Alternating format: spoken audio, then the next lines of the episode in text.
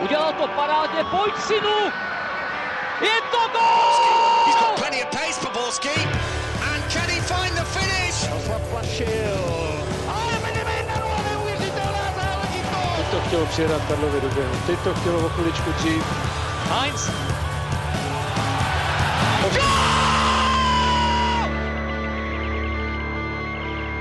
Dobrý den, vítáme vás u dalšího dílu Fotbal Focus podcastu. V souboji o titul klopítají oba favorité. Ani Plzeň, ani Slávia o víkendu nedokázali vyhrát a dvě kola před koncem je honba za mistorským pohárem stále otevřená. Už ve středu se ale rozhodne, jestli triumf v českém poháru vybojuje Opava nebo Zlín. Podíváme se také na další dění v aféře s dotacemi okolo Miroslava Pelty a fotbalové asociace a také do zahraničí, a to především do Premier League, kde se mistrovský titul vybojovala Chelsea. Ve studiu vítám Pavla Hartmana z Deníku Sport, ahoj. Ahoj. A Pavla Jehodu a Martina Vajta z webu ČT.cz. Ahoj. Čau, čau. Od mikrofonu zdraví Ondřej Nováček. Začněme soubojem mezi Sláví a Plzní, Pavle Hartmane. Eh, Ten souboj je pořád nepředvídatelný a jakoby mistrovský titul nikdo nechtěl vyhrát. Slávia zahodila možnost matchballu, když jenom remizovala s Duklou 2-2 a pořád tak vede ligu jenom o dva body. Mohla vést i o tři, ale Plzeň se nakonec dokázala vyhrabat z debaklu a remizovala s mladou Boleslaví 3-3. Eh, Je to podle tebe pro Plzeň nakonec dobrý výsledek, který by jí třeba mohl nakonec eh, k tomu titulu nakopnout? Tak eh, pro Plzeň je to určitě dobrý výsledek, eh, což ani ona za toho stavu eh, 0-3 neočekávala, že kdo by to očekával z takové bídy povstat a myslím si, že hodně jim nahrál ten výsledek z Edenu Plzeňákům, že dvě kola do konce si myslím, že ta situace se otočila trošku v jejich prospěch. Plzeňský. Hmm, protože když se podíváme, že Slávě ještě musí hrát právě v Mladé Boleslavi a viděli jsme, čeho je vlastně Mladá Boleslav teďkom schopná, tak, tak eh, to bude pro Slávě hodně těžké oba ty zápasy vyhrát, podle Já si myslím, když si to vezmeme jenom matematicky, tak eh, Slávia potřebuje dvě vítězství, protože remíza, eh, jedna remíza, jedna výhra jí nestačí, protože máš horší vzájemný zápas s Viktorií Plzeň a myslím si, že Boleslav je takový tým, který jednou umí vyletět nahoru, po druhé zase zklamat a myslím si, že teď jsou tlačení i eh, teplicemi ze zadu, takže ten zápas nebudou, muset, nebudou moct eh, vypustit boleslavští, nebo přistoupit k němu ledabele, tak jak známe u nás v naší lize, že se to bohužel často děje a tak si myslím, že Slávě, jak ji vidím, tak se mi zdá, že trošku začíná panikařit. To bylo vlastně, podle mě to dobře šlo vidět, když srovnáme závěr zápasu Plzně a Slávě, zatímco Plzeň, která prohrávala, tak do konce zápasu měla obrovský tlak a myslím si, že kdyby třeba hrála ještě o 10 minut díl, tak by třeba ještě vyhrála, zatímco Slávě proti Dukle posledních 10 minut byla v podstatě neškodná a mohla být ve finále ráda, že uhrála vůbec tu remízu, což je taky varovný signál pro tu krizovou situaci, která může v těch zápasech nastat v zbývajících dvou, kdy ten tlak bude ještě daleko větší, než teďka byl. Já když se na to podívám z hlediska kvality, tak eh, na jednu stranu u mě jsem rád, že ta liga je dramatická až do poslední chvíle, až do posledního kola, ale když se podívám na tu kvalitu, tak mě děsí, že tohle jsou vlastně adepti na mistrovský titul, protože když si to promítnu a chceme jednoho nebo druhého vidět eh, v lize mistrů, tak s tímhle absolutně nemáme nárok. Nemáme nárok a e, my nutně potřebujeme dostat už konečně zase zpátky České mužstvo do ligy mistrů, abychom měli tu konfrontaci, protože Evropská liga je málo, nestačí to a ty nůžky se neustále rozevírají a já, když se podívám na z hlediska třeba organizaci hry, na výkon, výkon Slávie proti, proti Dukle a když si vidím, jak brání Plzeň, tak to nevěští nic dobrého. Mm. A i kdyby to bylo na mě, tak já ten titul nikomu neudělám, protože to je absolutně nedostatečná kvalita. Mm. Já si myslím, že letos je tak nějak v nahé podobě vidět to, co už bylo vidět v těch předchozích dvou sezónách, kde to ta Plzeň nějakým způsobem ukopala nakonec a taky vlastně hodně jako na sílu a taky ty výkony, které jí stačily třeba k vítězstvím, tak rozhodně jí nemohly stačit v lize mistrů a teď je to podle mě akorát víc vidět vzhledem k tomu, že oni ty týmy ty výsledky prostě neubojujou. A já si myslím, že třeba Slávy by v tomhle tom možná nepomohlo ani to, kdyby třeba těsně nad tou Duklou vyhrála nebo těsně nad tím Jabloncem. Ono by se potom zdálo, že je to třeba opět o 6 bodů a už tady mluvíme o titulu Slávy, ale stejně si myslím, že ty výkony a to mluvím v podstatě skoro o veškerých výkonech Slávě na jaře. Pokud si odečteme třeba tři, čtyři zápasy proti těm slabším soupeřům, tak si myslím, že nejsou vůbec ideální. No. Je vidět, že ty oba celky přes léto budou muset posilovat. Já vím, že Slávě samozřejmě, řekněme, je furt v nějaké fázi, kdy ten klub se nějak, nebo ten tým se stále tvoří do určité míry, protože přece jenom v létě proběhly velké změny, v zimě také proběhly velké změny a v létě určitě zase proběhnou velké změny, ale to samý platí pro Plzeň, která ten kádr stárne, už taky tam spoustu hráčů je za Zenitem a pokud s trenérem Verbou, pokud budou chtít hrát nějaký atraktivnější fotbal, který tuším, že on bude určitě chtít hrát, tak bude muset přivést jiné mužstvo, jak už tady Pavel říkal, takhle to totiž nepůjde, jinak si ne, by ty týmy měli problémy v Evropské lize se slabými celky. Já bych tomu jenom dodal, že jak na Slávii, tak my celkově i v Plzni musíme eh, absolutně zvýšit nároky na hráče. Že eh, když si to vezmeme, tak eh, čím Plzeň prorazila do Evropy. Že opravdu hrála rychlý moderní fotbal, to znamená, že ten fotbal byl strašně náročný na kondici a na nároky těch hráčů na disciplínu. A když se dneska podívám na Plzeň, na tu její hru, tak je to dezorganizace, je tam chaos, hráči, hráči prostě neběhají, ty vys, teď první gol, první gol, který dostali s Mladou Boleslavy, tam byli, když si vezmu reprezentant Kopic a takovým způsobem, jak on se vracel do svého prostoru, kde, kdyby on se jenom vracel polovičním úsilím, tak ten gol nepad, hm. protože tam v tom prostoru byl a ten boleslavský záložník to nemohl tak trefit, nebo by mu aspoň tu střelbu stížil. A to jsou prostě takovéto detaily, které v Lize mistrů se neodpouští, ani v kvalifikaci. A tak z toho důvodu e, říkám, že Pavel Vrba bude mít hodně práce, protože musí opravdu tam přijít, prásnout dveřmi a říct, já tady budu pánem a jestli si tohle budete předvádět, tak tady nemůžeme, nemůžete být, protože my se s tímto máme nějaké cíle. A Plzeň to jednoznačně teď deklarovala, když angažovala Verbu, tak říkala, i Verba to říkala, chceme zpátky do Champions League. Jo, a s tímto přístupem a to, že si tam diktují hráči, ten klub eh, bohužel přestal být dobře řízen. Pojďme se na to podívat podrobně, jak se stalo Martine, že Plzeň prohrávala z Boleslaví 0-3. Tam si mluvil vlastně Pavle o tom Kopicovi, mě strašně zklamal výkon Aleše Matějů, od kterého jsem si letos sliboval, že třeba prorazí do základní sestavy. Strašně se mi líbí typově, on si myslím, že má parametry na to, aby byl tím moderním krajním bekem, rychlý, přímočarý, důrazný. Ale přišlo mi, ten jeho výkon mi přišel jako celá obraná fáze Plzně, jako byl strašně laxní, strašně nedostupoval tam, kde měl být, jako bylo to takové, fakt mě to vlastně vytáčelo, ten jeho výkon, jako když to mám říct, on byl všech třech gólů. U toho prvního tam vlastně ten balon šel za obranu, s čím už měl problémy celou sezónu, když se hrála kvalifikace ligy mistrů i vlastně zápasy v Evropské lize. Stačilo dát balon za obranu za Matěju a v podstatě jste u gólovky jako za chvíli. Jo potom se vlastně nevraceli, že spousta těch eh, středních záložníků. Takže to, to je jedna věc. Druhý gol byl úplně jeho, tam v podstatě šel míč do vápna. On před sebou měl strašně moc prostoru, aby to někam odkopnul a odkopnul to přímo k hráči, který potom skóroval.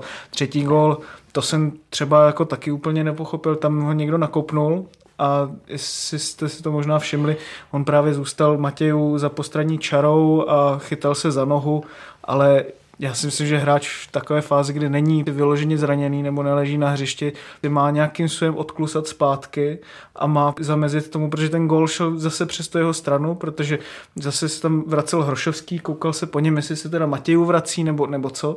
Nevracel se, Hrošovský nevystoupil proti e, Fleischmanovi, myslím, který to tam dával na druhou stranu.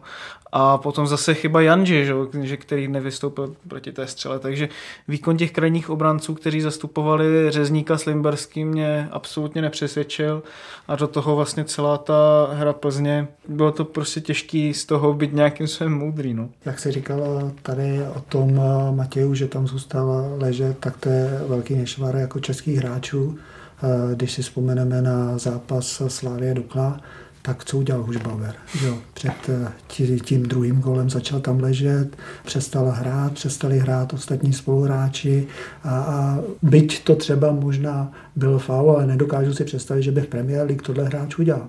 A když, když, když by to udělal, tak by přišla reakce, ať už od spoluhráčů, od trenéra, že ty jsi nás potopil. Hmm. Jako tohle už příště nedělej. Odsoudili by to fanoušci. Proč to neodsoudějí tohle fanoušci Slávě? Proč, proč neodsoudějí jako v Plzni, když někdo simuluje. Že jo? Oni, mají, oni mají tu největší moc, protože tímhle vlastně, tím jednáním poškodil ten hráč klub a ve finále je fanoušky, protože oni ten klub, pro ně ten klub vlastně je. Taky jsme viděli, že od začátku hrál Andreas Ivančic proti Boleslavi, který v minulém kole vstřelil dva góly a dokázal se už v předchozích zápasech výborně uplatnit. Tentokrát byl ale střídán v poločase. Eh, proč ty jeho výkony mají takové výkyvy, Pavle?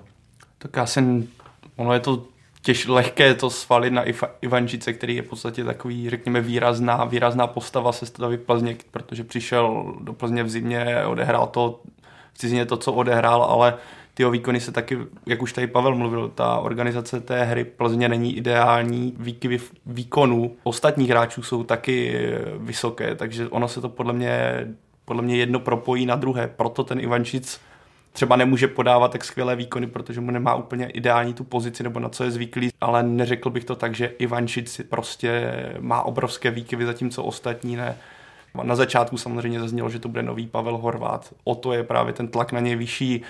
Já bych právě řekl, že u něho je hrozně rozdíl, když začíná v základní sestavě a když jde do rozběhnutého zápasu, protože když hrál v základní sestavě, tak jsme viděli, že nebyl schopný úplně ovlivnit tu hru. Teďka tam bylo třeba na začátku zápasu pár kombinací, které šlo přes něj a bylo to jako pěkné ze strany Plzně, ale jinak to šlo mimo něj. On se vlastně pořád koukal, kdy mu teda přijde ten míč. Na druhou stranu, když právě jde do těch rozběhnutých zápasů, tak už je to většinou ve fázi, kdy Plzeň tlačí a on vlastně může si nacházet víc prostory vlastně kolem toho vápna a být v ten pravý čas na pravém místě. Takže to si myslím, že i když se mu daří, tak dokazuje, že on vlastně nemá takový ten jakoby vliv na ty zápasy v tom smyslu, že by řídil tu hru. No, asi tak, já si přesně myslím, že já jsem mu teda cizině neviděl hrát, nepamatuju si, jaké výkony dříve podával, ale na základě tady těchto informací bych ho považoval za hráče, který potřebuje míč, který potřebuje hodně hrát. Když se mu daří, bude výborný, ale on potřebuje být ten, tím mozkem, tím hráčem, který diktuje tempo hry, ale v tom systému, který je tam nastavený, mu to asi úplně mu to nesedí v tom za současné konstelace hvězd. Tady máme problém vždycky s tím skautováním hráčů a vůbec takovým očekáváním. Ivančic sem přišel jako už hráč za Zenitem, který už eh, dohrával v Americe, všichni známe americkou, americkou ligu, není to určitě top evropská, eh, to porovnání kvality s tou top evropskou ligou. Takže Ivančic sem jde, sem jde dohrát. Byl to opravdu výborný fotbalista, fotbalista Rakouska, 100 bundesligových startů, pod Tuchlem hrál a tak, takže ne, není to rozhodně špatný fotbalista. Ale už není, není tak eh, úplně pohybově jako stoprocentní a on má i problém, problém s bráněním. Právě který, když já jsem se na něho díval, tak eh, jsem si říkal, no může to být problém, protože když tam máte Kopic nebrání, Vančic nebrání, eh, Petr Žela nebrání, tak už tři lidi, tři lidi vypadnou, brání sedm hráčů a už to máte problém. Když přijde eh, v kvalifikaci ligy mistrů eh, silnější tým, eh, neubráníte to už v, těch, v těchto. A potom druhý problém si myslím, že u Ivančice je, on je to světoběžník. Čili člověk, jak jsem čet pár rozhovorů s ním, tak je to člověk, který má nadlet, který je opravdu inteligentní a dneska už se šíří spekulace, že vlastně ta kabina ho, ta kabina ho moc nepřijala plzeňská, že je tam nějaký problém, protože z mého pohledu je na ně v úvozovkách je moc eh, inteligentní. Jak tady Pavel naznačil, tak ono už spousta hráčů takových těch starších kolem sebe potřebuje, řekněme, ty mladé biavé, co za něj třeba odmakají ty věci dozadu, aby on mohl vyniknout v těch věcech, na které stále má třeba ve směru dopředu, které už si ale nemůže dovolit třeba tolik bránit, protože ne, není tak rychlý, nemá takovou no, fyzickou konstelaci, co měl dřív. A to pokud není a není forma ostatních, tak to prostě nebude fungovat. Když si to srovnáme s Horvátem, no, tak přesně, to jsem jako ty, i tou jeho pozicí, pozicí v kabině, no, to je i tou jeho pozicí v kabině, že on tam byl ten vlastně úplně ten hlavní, na kterém to vlastně všechno stálo, nejenom jako teda vlastně i herně, ale i lidsky a v momentě, kdy jakoby s tím Ivančicem, samozřejmě jsou to dvě věci, jako jestli si s někým rozumíte na hřiště nebo v kabině, to neříkám, ale prostě když tam přijde hráč, je tam měsíc nebo dva a vy vlastně pořád vlastně nevíte, jako jestli on tam teda bude dalších pět let, nebo jestli je to jenom pivarníkův kůň, nebo jakým způsobem tady tohle to bude fungovat. Je to, je to vidět, že nějak jako vystavit na něm styl, když ta Plzeň nedokázala dělat změny celou dobu, tak to je prostě hrozně těžké. jenom, že tam to je strašně důležité na tom hřišti. Já si myslím, jak se ten fotbal do budoucna vyvíjí, takže musí být 11 hráčů prostě po všech stránkách jako vyvážený. Viktorka dokázala ukupat bod nakonec. Jak se jí to povedlo, Pavle? No povedlo se to jí tím, že ona musela, ona musela ušturmovat. To znamená, že ona zrychlila hru a to je alfa a omega dnešního fotbalu. Takže jsme mohli vidět, ona i rychleji házela auty, rychleji rozehrávala, všechno prostě se snažila rád dělat eh, ve větší rychlosti a okamžitě se začala vytvářet, vytvářet šance a Boleslav to ulehčila, protože to, co předvedli posledních 30 minut, tak to snad nebyla pravda. To, to jsem opravdu koukal jako takový chaos, jako v 16. To jsem snad jako v životě nevěděl. Klíčový byl ten rychlý snižovací gól na 1-3 a potom si Boleslav podle mě řekla, no dobrý, tak teď to ukopeme, přišel tam vlastně ještě stoper, že jo? A, takže tam byl jasný signál, že budeme to hrát od vápna, a, ale to šlo úplně do kontrastu s tím, co tam Boleslav předváděla celý ten předchozí těch 60 minut, kdy vysoko presovala a šlo jí to.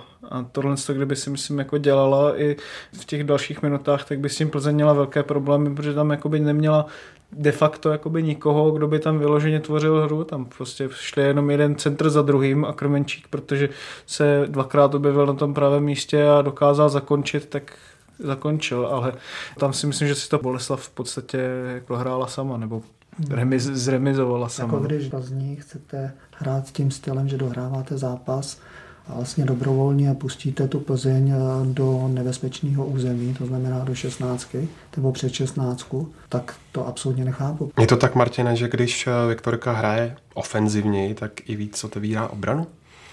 Nemyslím si, že je to tak, že by dostávala víc gólů, když otevírá víc obranu, tak vlastně ona dotahovala, že jo. Ona ty tři góly dostala předtím, když vlastně hrála, dá se říct, tušku. V Karviné to taky dotahovala, v Jablonci to ztratila potom, co vlastně hrála špatně a myslím si naopak, že právě Plzeň by potřebovala úplně hodit, nevím jestli tlak, nebo nevím jestli takovou jako lenost trochu za hlavu a mělo by od začátku do konce prostě makat. Ono je to zase samozřejmě těžší, když máte už starší hráče, jaké tam Plzeň má, ale i ty starší hráči musí dokazovat, že na tu plzeňskou úroveň pořád mají, protože potom jako najednou se přepnou na ten level té ligy mistrů nebo Evropské ligy, takže to prostě nestačí. No. Slávia každopádně mohla před Plzní poodskočit o čtyři body a výrazně se přiblížit eh, k titulu, ale nepovedlo se jí to. Sešívaní jenom remizovali s Duklou 2-2 a už po čtvrté v řadě nedokázali v soutěžním zápase udržet nulu. Proč to podle tebe defenzivě není taková jistota, jakou jsme od Slávie eh, vydávali v předchozích zápasech v sezóně? Pavle? No já si myslím, že obecně eh, Slávě, eh, ty její výsledky eh, byly nad tím, nad tou hrou, než, než co předváděla. Teď si myslím, že Slávě udělala podle mého názoru, nejsem hráči každý den na tréninku, znám je jenom tak z dálky, ale když přijede Dukla, tak bych s tomu strategicky já přistupoval tak, že Dukla u nás kombinačně, troufám si tvrdit, nejlepší tým, tak bych tomu představoval, že tu kombinaci musíte rozbít. Vůbec jim nesmíme pustit do rozehrávky. Jak je pustíte do klidné rozehrávky, tak Dukla už si s tím dokáže poradit. To znamená, Slávie postavila obraný blok na polovině hřiště. Podle mě, podle mě chybně, protože ho měla vysunout, měla normálně presovat, narušovat tu, tu rozehrávku. S tím souvisí, že když chcete takhle vysoko presovat, musíte mít eh, to hřiště zúžený, to znamená, že ten blok musí být elastický, musí, se, musí mít 20 eh, metrů eh, do hloubky a musí se, musí se pohybovat pořád neustále dopředu, dozadu. Slávě měla tu hru strašně roztaženou. Proto nepresovala vepředu, ještě měla tu hru roztaženou, takže Dukla mohla, mohla kombinovat. to byl, eh, si myslím, že eh, jako, když jsem to utkání sledoval, tak pro mě to byl jakoby takový zásadní, zásadní, zásadní chyba ze strany Slávie. Ale tím chci říct, že fotbal je hrou chyb. A vy se snažíte ty individuální chyby eliminovat tím, že máte tu organizaci hry dobrou. Tu Slávě měla v té první části sezóny, měla ji lepší, než má teď, protože když jsem se třeba už díval, já nevím, v druhé minutě zápasu Slávě Dukla, tak už bych třeba já měl výhrady z lavičky na Zmrhala, který se tam jako pozdě vrátil a byl z toho nakonec eh, trestňák eh, před pokutovým územím. Hned druhá minuta nebo třetí minuta díky Zmrhalovi, že se nevrátil do toho svého prostoru tak, jak měl. Neměli byste výhrady i k tomu, co předvedl třeba Jan Sýkora? No, to je jako další věc. A když si Sikoru srovnám se začátkem jara, tak jako to je Jekyll a Hyde, jako v podstatě. Tam si myslím, že on nakolik působí, nakolik působil až možná lehce přehnaně jistě, tak teďka působí, jako kdyby byl totálně bez sebevědomí. Možná tam jsou nějaké osobní problémy, to nevíme, že samozřejmě tam to je klidně možný, ale jinak ten propad jako ve formě v podstatě nechápu. Já když jsem se na něho díval, tak přišlo mi, že on si přebral míč a tam, kde by předtím šel do nějaké třeba riskantnější narážečky nebo jeden na jednoho, tak teďka radši volil přihrávku dozadu. Vůbec nechodil ke standardkám. Jako jo, to všechno kopal Hušbauer, když si to srovnáme s tím, jak to bylo na začátku jara, tak tam vlastně se hnal hned ke každému trestňáku. Teď to vůbec se nedělo, takže je tam velký propad a není to teda jenom on. A já si myslím, že Slávě, když se na ní podívám, tak vlastně nevidím jako nějakou vyloženou oporu, na kterou oni se teďka jako úplně můžou spolehnout, že předvede v každém zápase nějaký nadstandard. Mluvil se nějak o Hušbauerovi, já si prostě úplně nemyslím, že on je takový ten hráč, na kterém to jako stojí. On tam předvede 60, třeba 70%, ale nic jakoby úplně navíc. A Škoda teďkom chyběl, Deli tam vyrobil nějaké hrubky předtím v těch zápasech. Liftner teďka při tom druhém gólu si myslím, že nebyl před tím Edmondem tak, jak by měl být. Friedrich tam vyrobil minule penaltu, teďka individuální chybu, takže tam se ta nejistota jako tak pořád vkrádá myslím si, že Slávě potřebuje zastavit a potřebuje nějakého hráče, který jako si to teďka vezme na sebe třeba nebo tak. No. Slávě šla do vedení 2-1 poměrně spornou penaltou. Pavle, jak jsi ten zákrok viděl a co říkáš na způsob, jakým eh, Barák eh, tu penaltu proměnil? Tak bych začal tím, jak to proměnil, což já už jsem takhle dlouho, dlouho jsem neviděl takhle suverénně koplou penaltu, kor za situace, která byla a kor v té formě, která, ve které třeba barák je, nebo obecně psychické pohodě asi, které Slávě je, bylo to suverénně do šibenice plackou klobouk dolů, protože v takové chvíli to se jen tak nevidí. A co se týče té penalty, ten první moment jsem si myslel, problém takhle, z pozice rozhodčího a Následně já jsem viděl to video, samozřejmě bylo vidět, že tam jakýsi kontakt byl, kdy Fan bude nakopl ze spodu do nohy a prostě hráč v pohybu, kdy on byl ve vzduchu, tak to člověka rozhodí asi nějakým způsobem, řekněme. Takže ano, penalta ano, i když to pro rozhodčího muselo být strašně těžké a celkem mě zajímalo, jak to viděl on z toho z ten moment, protože já, když jsem to viděl v první moment v přímém přenosu, tak jsem si říkal, tak to snad ne, ale hmm. potom, když už jsem to viděl detailně, tak se, takhle se mi to hodnotí samozřejmě líp, že? Za mě penalta ne. Jako já tyhle penalty nemám opravdu rád a jsem už úplně alergický na to, když se potom začne probírat, jestli tam kontakt byl nebo ne. Kontakt neznamená, že to byl ještě faul. Fanbure se nemusel skácet vůbec jako na zem a jako z mýho pohledu rozhodčí si to obhájí, tak bohužel ty pravidla jsou tak benevolentní, že si může obhájit to i to. Nevím, Nakousli jsme také obranu. V souvislosti s tím se objevila v pondělí zpráva, že Michal Liftner po pouhém půl roce ve Slávě odchází do Kodaně. Martina, jaká to je pro sešívané ztráta? Kdo si myslíš, že by mohl po něm tu díru zaplnit? A je to vůbec logické, že Liftner po půl roce odchází? Kdyby to byl třeba nějaký střední záložník, tak by to pro Slávy byla mnohem větší ztráta, protože on se do té sestavy dokázal skvěle zapracovat na to, že v podstatě přišel v zimě, tak v podstatě nechyběl v lize, pokud se nemýlím ani minutu.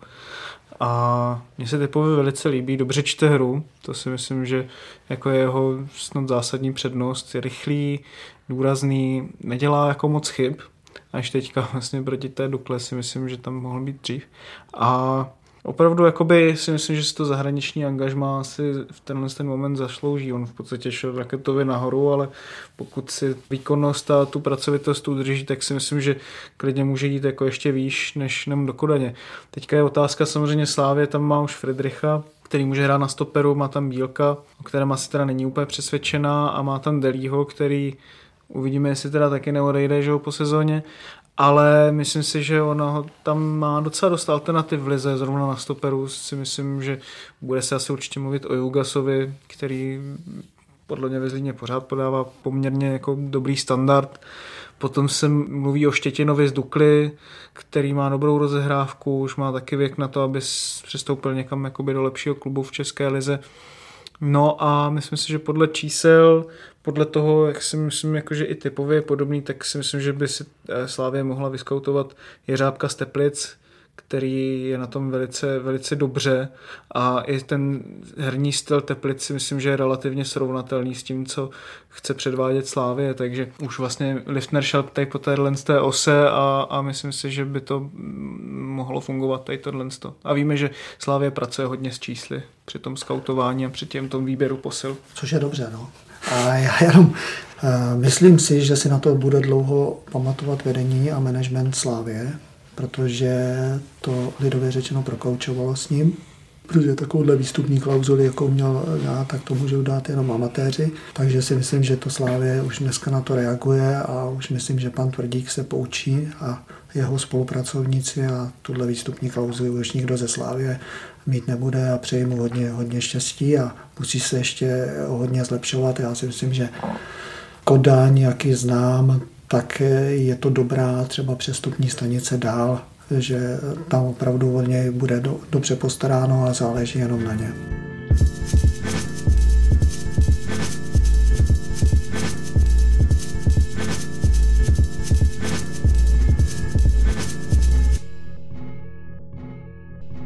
Pojďme dále. Už ve středu nás eh, čeká souboj o další velkou trofej, a to Český pohár, o který se střetnou Opava a Zlín. Pavle, jaký očekáváš průběh zápasu a kdo je podle tebe favoritem? Jaký očekávám? Spíš opatrný vzhledem k tomu, co, co, o co vlastně jde. Ty oba týmy jsou Opava druhé lize Zlín, prožívá tragické jaro, takže v podstatě a Opava do, do první ligy se asi pravděpodobně nedostane, i když stále ta šance tam je takže to pro oba může být, řekněme, vrchol sezóny ještě s tím, že je velice pravděpodobné, že ten vítěz může jít do Evropské ligy, takže se můžeme dočkat toho, že Zlín nebo Opava budou v základní skupině, takže ta motivace je obrovská oproti třeba předchozím pohárům, kdy v Teplicích minulý rok byla kulisa tisíc lidí, nebo dva tisíce, já nevím, podle fotek teďka plácnu, Olomouci bude vyprodáno, na to se stály se fronty na ty lístky, takže ten zápas bude ve skvělé atmosféře s velkou motivací a proto bych řekl, že bude opatrný a koho bych teda favorizoval.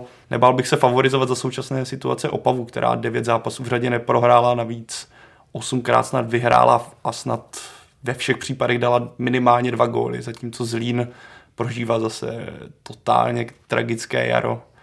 Ale když se zase podíváme, jak ty týmy hrají v pohárech, kdy Zlín dokázal porazit silné celky, podle mě je to otevřené, ale pokud bych si měl typnout nějakého favorita, tak je to Opava na základě výkonu, které v současnosti podává. Ve Zlíně teďka jsme viděli ohlasy Jugase, který celkem ostře už pustil do svých spoluhráčů po prohře s hlavou, která vůbec poprvé v sezóně vyhrála venku, takže asi tam taky nebude úplně ideální klima. S tím, že by to bylo opatrný, tak tomu na, na, nasvědčuje i ten styl těch obou týmů, že si myslím, že oba budou chtít hrát přímo čaře a vlastně do protiútoků, takže asi žádný z nich úplně nebude chtít přebrat hnedka na začátku iniciativu, ale nemyslím si zase, že to bude jenom taková vyčkávaná, protože ani jeden z těch týmů to dost dobře takhle neumí, takže myslím si, že vlastně je to ideální finále a takové finále, jaké si český pohár vlastně během těch let zaslouží, protože abychom tady viděli rok co rok někde v Chomutově, kam přijde 500 lidí jako zápas Mladé Boleslavy s Jabloncem, tak to už si myslím, že tohle to tomu dává naprosto jako jiný punc. No. Já to beru jako poselství dál, protože a doufám, že se všechna ligová mužstva chytí za nos, protože oni ten domácí pohár podceňují a přitom teď se může stát, že bude eh, vítěz, eh, když vyhraje Manchester United v finále Evropské ligy, tak bude vítěz přímo do základní části Evropské ligy, což je prémie, já nevím, 80 milionů korun. Kdyby se tam dostala Opava, tak já nevím, kolik je to jejich ročních rozpočtů, že jo? to typu tak čtyři roční rozpočty.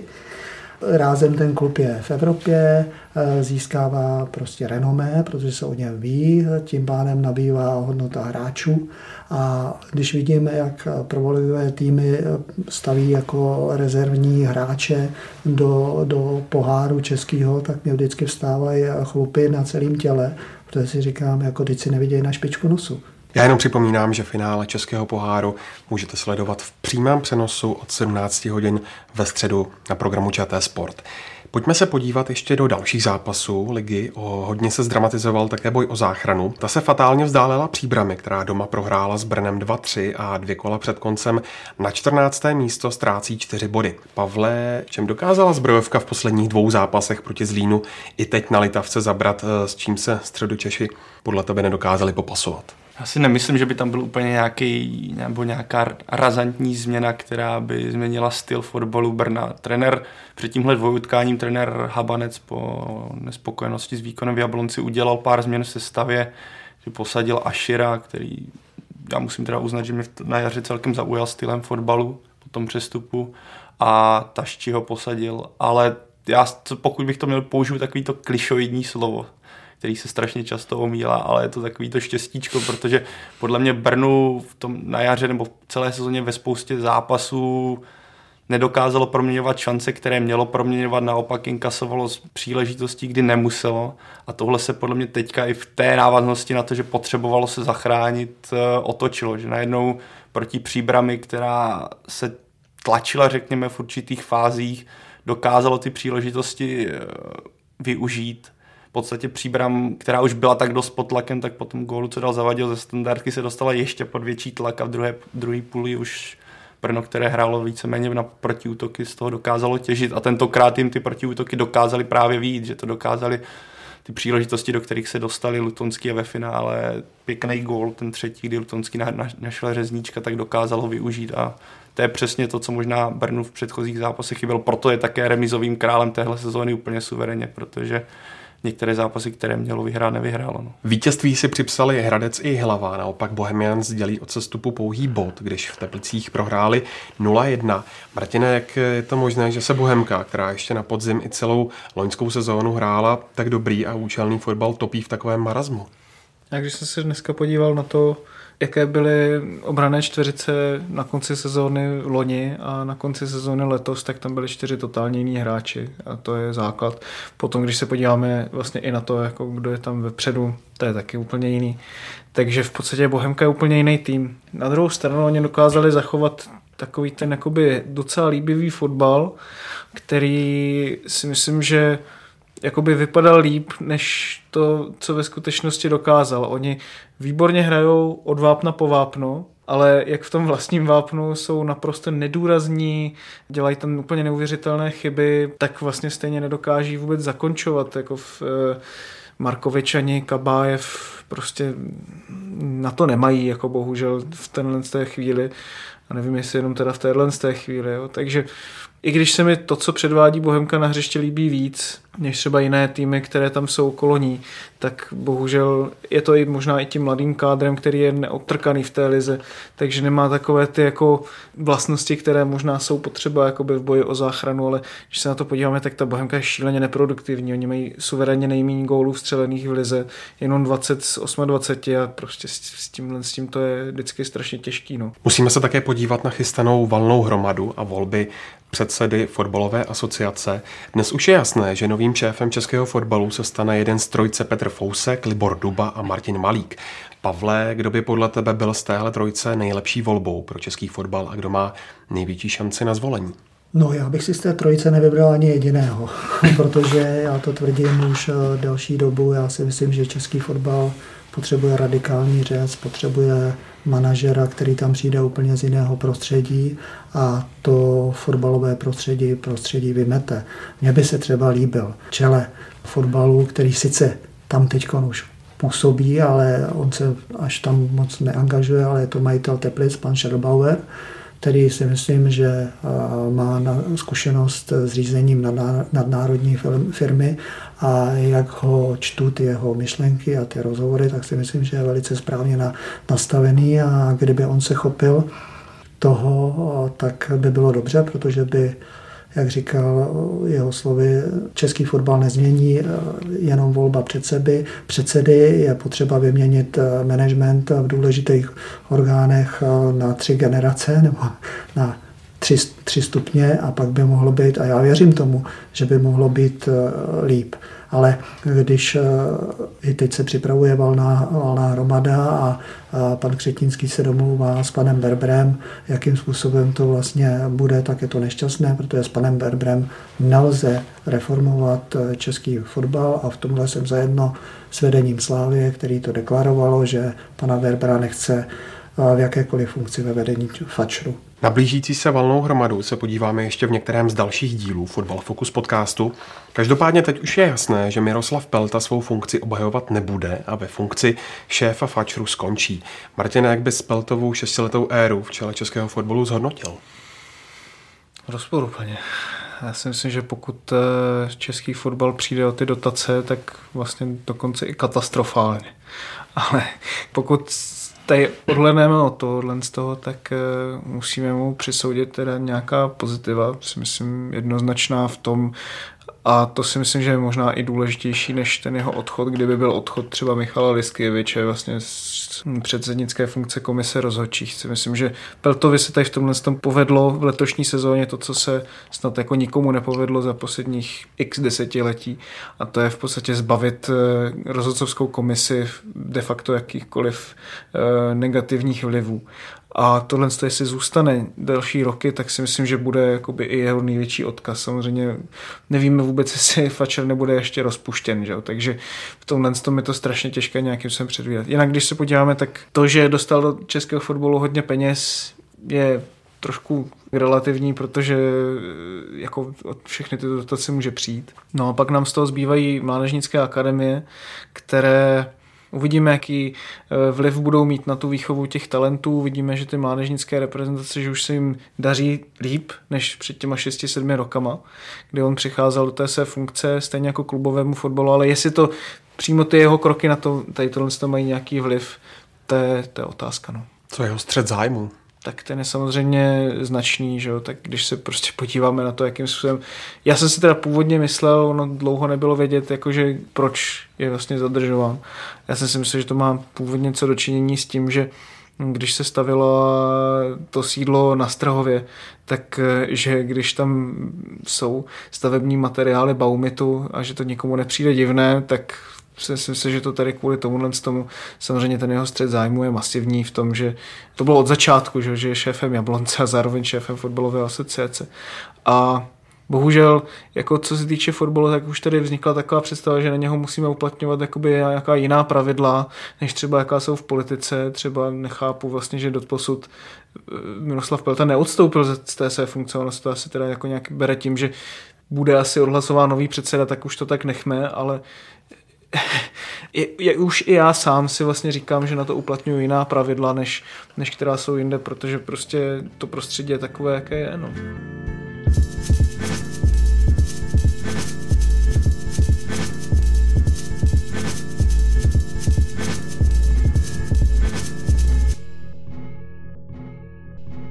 O titulu už je jasno v Premier League. Anglickým mistrem se po druhé během tří let stala Chelsea.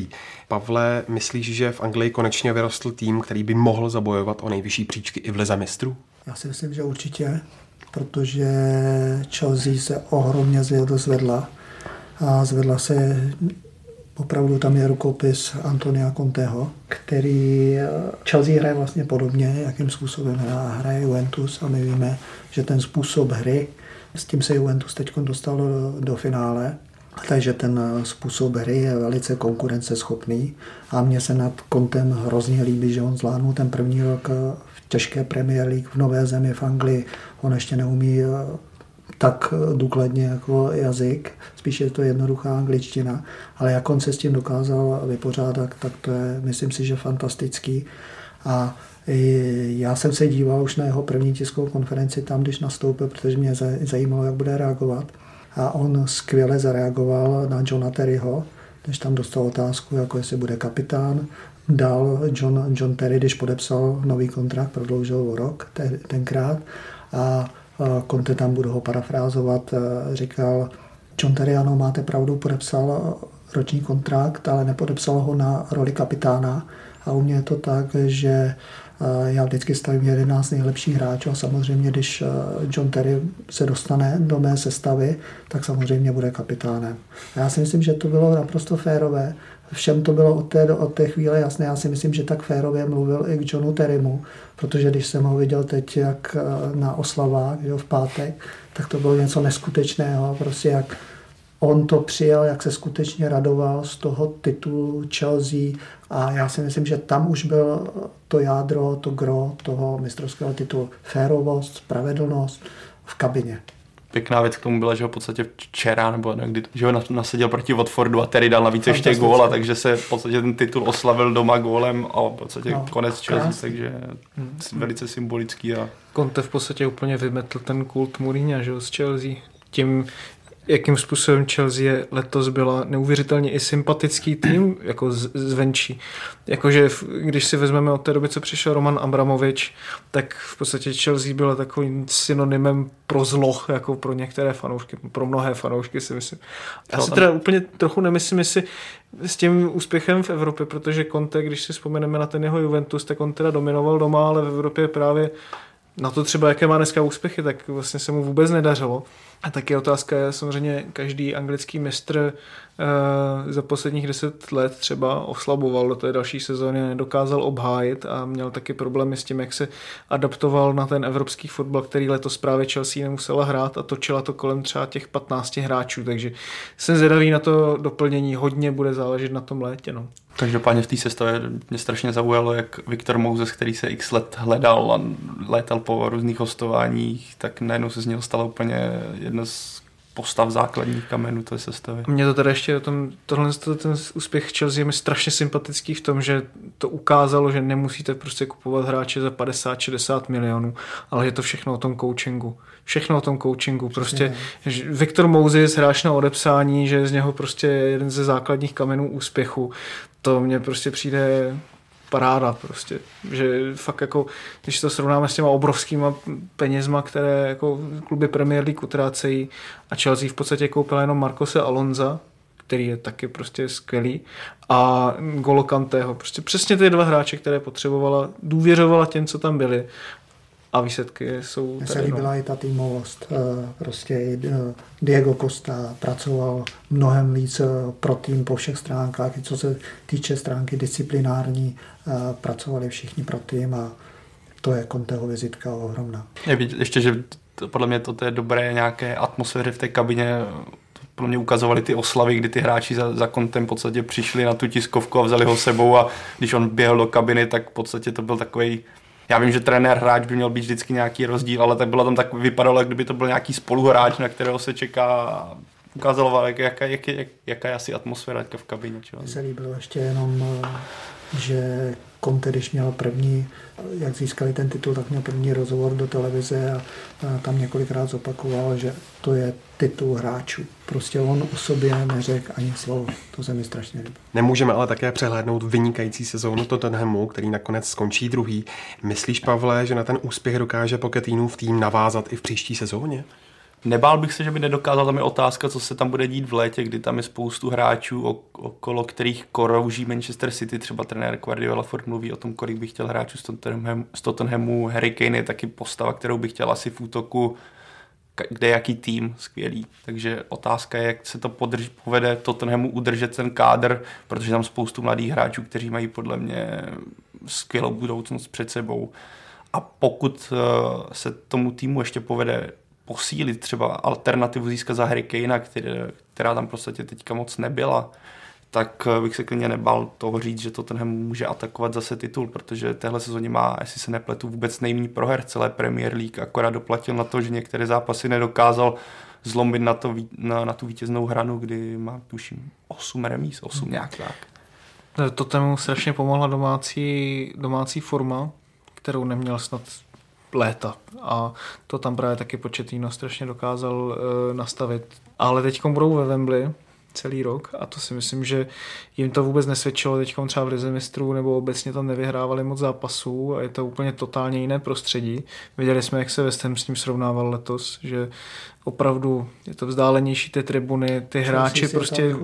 No, no, takže si nejsem úplně jistý, jestli to, jestli to bude ideální, ale s těma posilama já si zase myslím, že tam je to taky postavené na té týmovosti a v momentě, kdy třeba vypadne jeden, dva hráči ze sestavy nebo vůbec z toho kádru, takže to ten Tottenham dokáže dobře najít právě náhradu.